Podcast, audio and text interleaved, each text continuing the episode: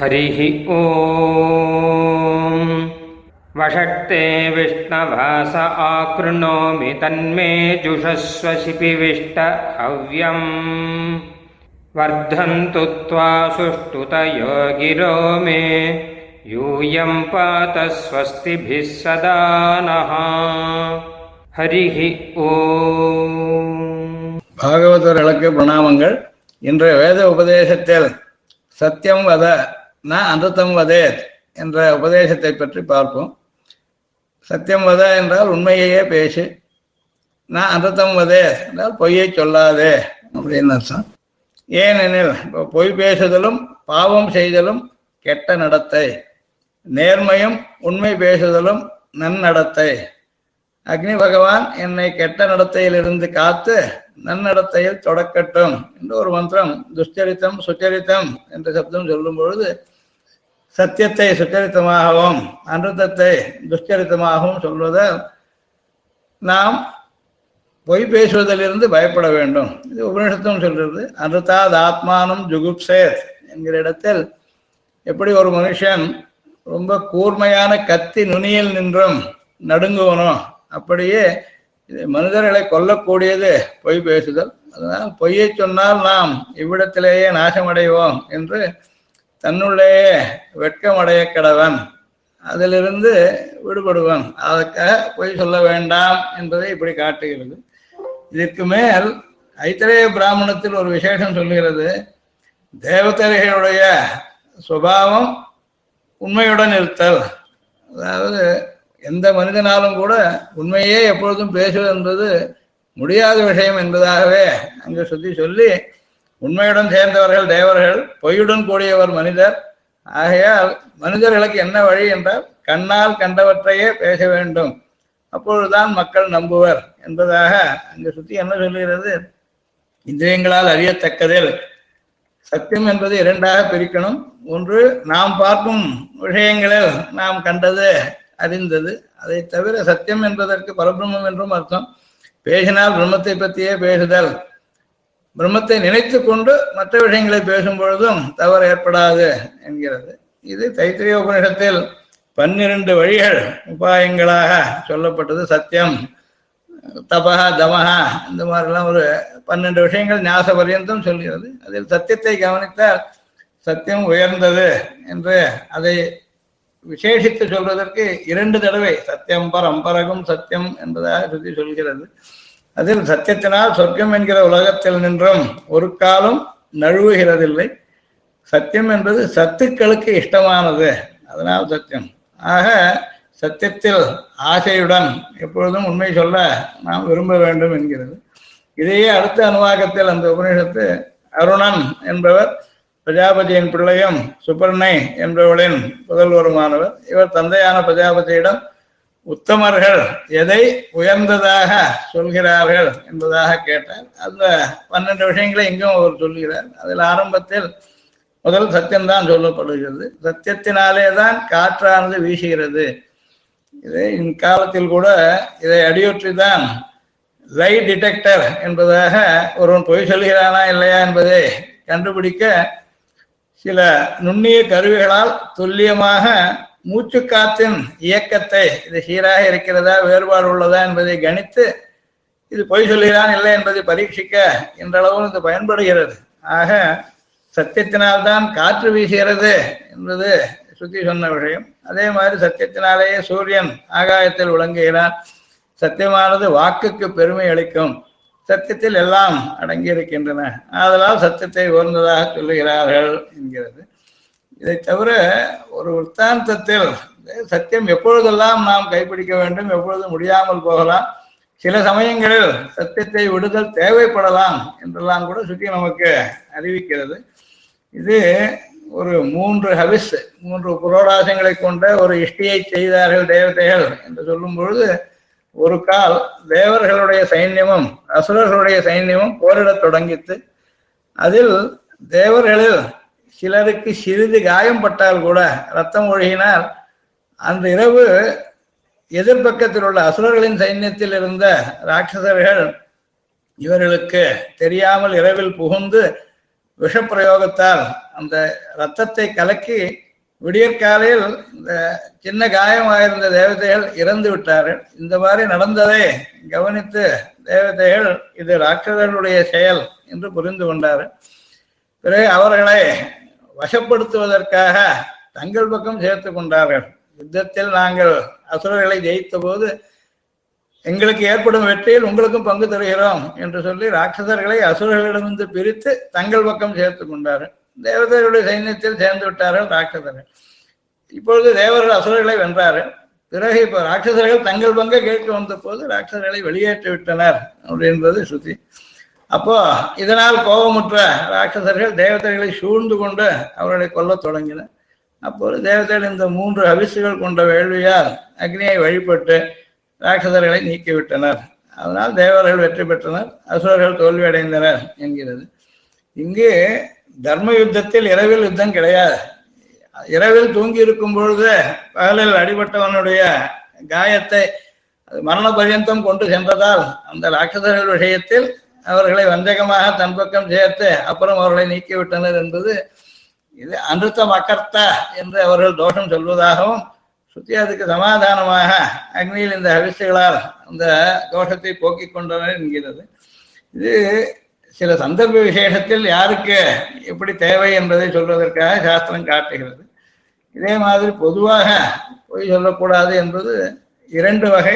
ஆகிதாக்னியாமும் பொய் சொல்லக்கூடாது என்று ஒரு இடத்தில் உள்ளது. யாகத்தில் பொய் சொல்லக்கூடாது. அப்போ மற்ற சமயத்தில் தேவையில்லையா பரவாயில்லையா என்ற எண்ணம் உண்டாகலாம். அதுக்காக தாட்சாயண யஜ்யம் என்று ஒன்று அதுக்கு சில விசேஷங்கள் விரத்தங்கள் சொல்லும்போது பொய் சொல்லாமை மாம்சம் சாப்பிடாமே மாதரை தேராமை ஊரவன் முதலியவைகளால் ஆடையை தேய்க்காமே துணியை சோப்பு போட்டு தேய்க்கிறது. இதெல்லாம் தேவதைகள் இதை செய்வதில்லை. அதனால் இந்த யாகம் செய்பவனும் இதெல்லாம் செய்யக்கூடாது. இதை இவனுக்கு விரத்தம் என்கிறது. இங்கு பொய் சொல்லாமை தாட்சாயணத்துக்கு மட்டுமா? அல்லது ஆயுதாக்னிக்கு மட்டுமா என்றெல்லாம் சந்தேகம் வரக்கூடியது. அது அப்படி அல்ல என்பதற்காக மீமாம்சையில் இதை பற்றி விசாரம் பண்ணப்பட்டு இருக்கிறது மூன்றாம் அத்தியாயம் நாலாம் பாதத்தில் இதற்காக ஒரு அதிகரணம். அதில் இந்த யாகத்தில் பொய் சொல்லக்கூடாது என்பது வந்தது ஏன்? இதனால் ஸ்மிருதியில் சொன்ன எல்லாருக்குமே எப்பொழுது உபநயனமாகிறதோ அப்போதிலிருந்து சாஸ்திர விஷயம் அதிலிருந்து இவன் ஜீவித்திருக்கும் வரையில் பொய் சொல்லக்கூடாது என்பது ஏற்பட்டிருக்க இன்னும் ஜீவன காலத்தில் தானே யாகம் பண்ண போகிறான்? மறுபடியும் எதற்காக இதை பற்றி சொல்லித்து என்பதாக கேட்டுக்கொண்டு அதில் மூன்று வகையாக பூர்வபக்ஷங்கள். சமாதானம் இவ்வளவுதான். யாகத்தில் யாகத்தின் நடுவில் அல்லது யாகம் செய்பவன் பொய் சொன்னால் யாகமும் கெடும். பொய் சொன்னால் பொதுவாக சொல்பவனுக்கு தோஷம் அவன் பிராயசித்தம் செய்து கொள்ள வேண்டும். இதுல புருஷார்த்தம் என்பதொன்று கிரத்தோர்த்தம் என்பதொன்று யாகத்துக்கு அது கெட்டு போகமாக இருந்தால் வைகுண்யம் ஏற்பட்டால் யாகத்தில் பிராயசித்தம் செய்ய வேண்டியதாகும். எஜமானனுக்கு தோஷம் ஏற்பட்டால் அவன் தான் தன்னுடைய சொந்த முறையில் பிராயசித்தம் செய்து கொள்ள வேண்டியது. இதை பிரித்து காட்டுவதற்காக தான் இப்படி சொல்லித்தே தவிர மற்ற சமயத்தில் போய் பேசலாம் என்றோ ஆயுதாக்னியை தவிர்த்தவர்கள் போய் பேசலாம் என்றோ அர்த்தம் அல்ல என்பதாக இங்கே சாஸ்திரங்கள் சிலர் இந்த விஷயத்தில் சாதாரண விஷயமா இருந்தும் கூட அதை விவரித்து காட்டுகிறது. இப்படியே ராஜசூ யாக விஷயத்தில் கூட சத்திரியனாகிற ராஜா பல தவறுகளை செய்கிறான் உலகில் பார்க்கிறோம் என்கிறது சுத்தி. பிறன் மனைவியை அபகரித்தல் பிறன் மனைவியை புணர்த்தல் அல்லது அந்தனனை பலவீனனாக ஏழையாக ஆக்குதல் ஒருவனை கொல்விக்க பணம் கொடுத்தல் பணம் கொடுத்து கொல்வித்தல் பொய் பேசுதல் இப்படியெல்லாம் ஒரு அரசன் செய்யும் போது வருணனுடைய பாசத்துக்கு அவனுடைய கைத்துக்கு ஆளாகிறான் என்று சொல்லி அதற்கு பிராயசித்தம் விதிக்கிறது. இதெல்லாம் எடுத்து காட்ட காரணம் யாராயிருந்தும் கூட சத்தியத்தினுடைய பெருமையும் பொய் சொன்னால் அனுத்தத்தை சொன்னால் அதிலிருந்து வரக்கூடிய தோஷத்தை காட்டவும் அதுக்கு பிராயசித்தம் தேவை என்பதை சொல்லவும் சுத்தி சொல்லித்து இப்பொழுது ஒரு கேள்வி எழும். ஒருவன் சொல்வது உண்மைதானா அல்லது பொய்யா என்பதை கண்டுபிடிப்பது எப்படி? இதுக்காக கூட சாந்தோக்கிய உபநிஷத்தில் ஒரு ஒரு விஷயம் சொல்கிறது.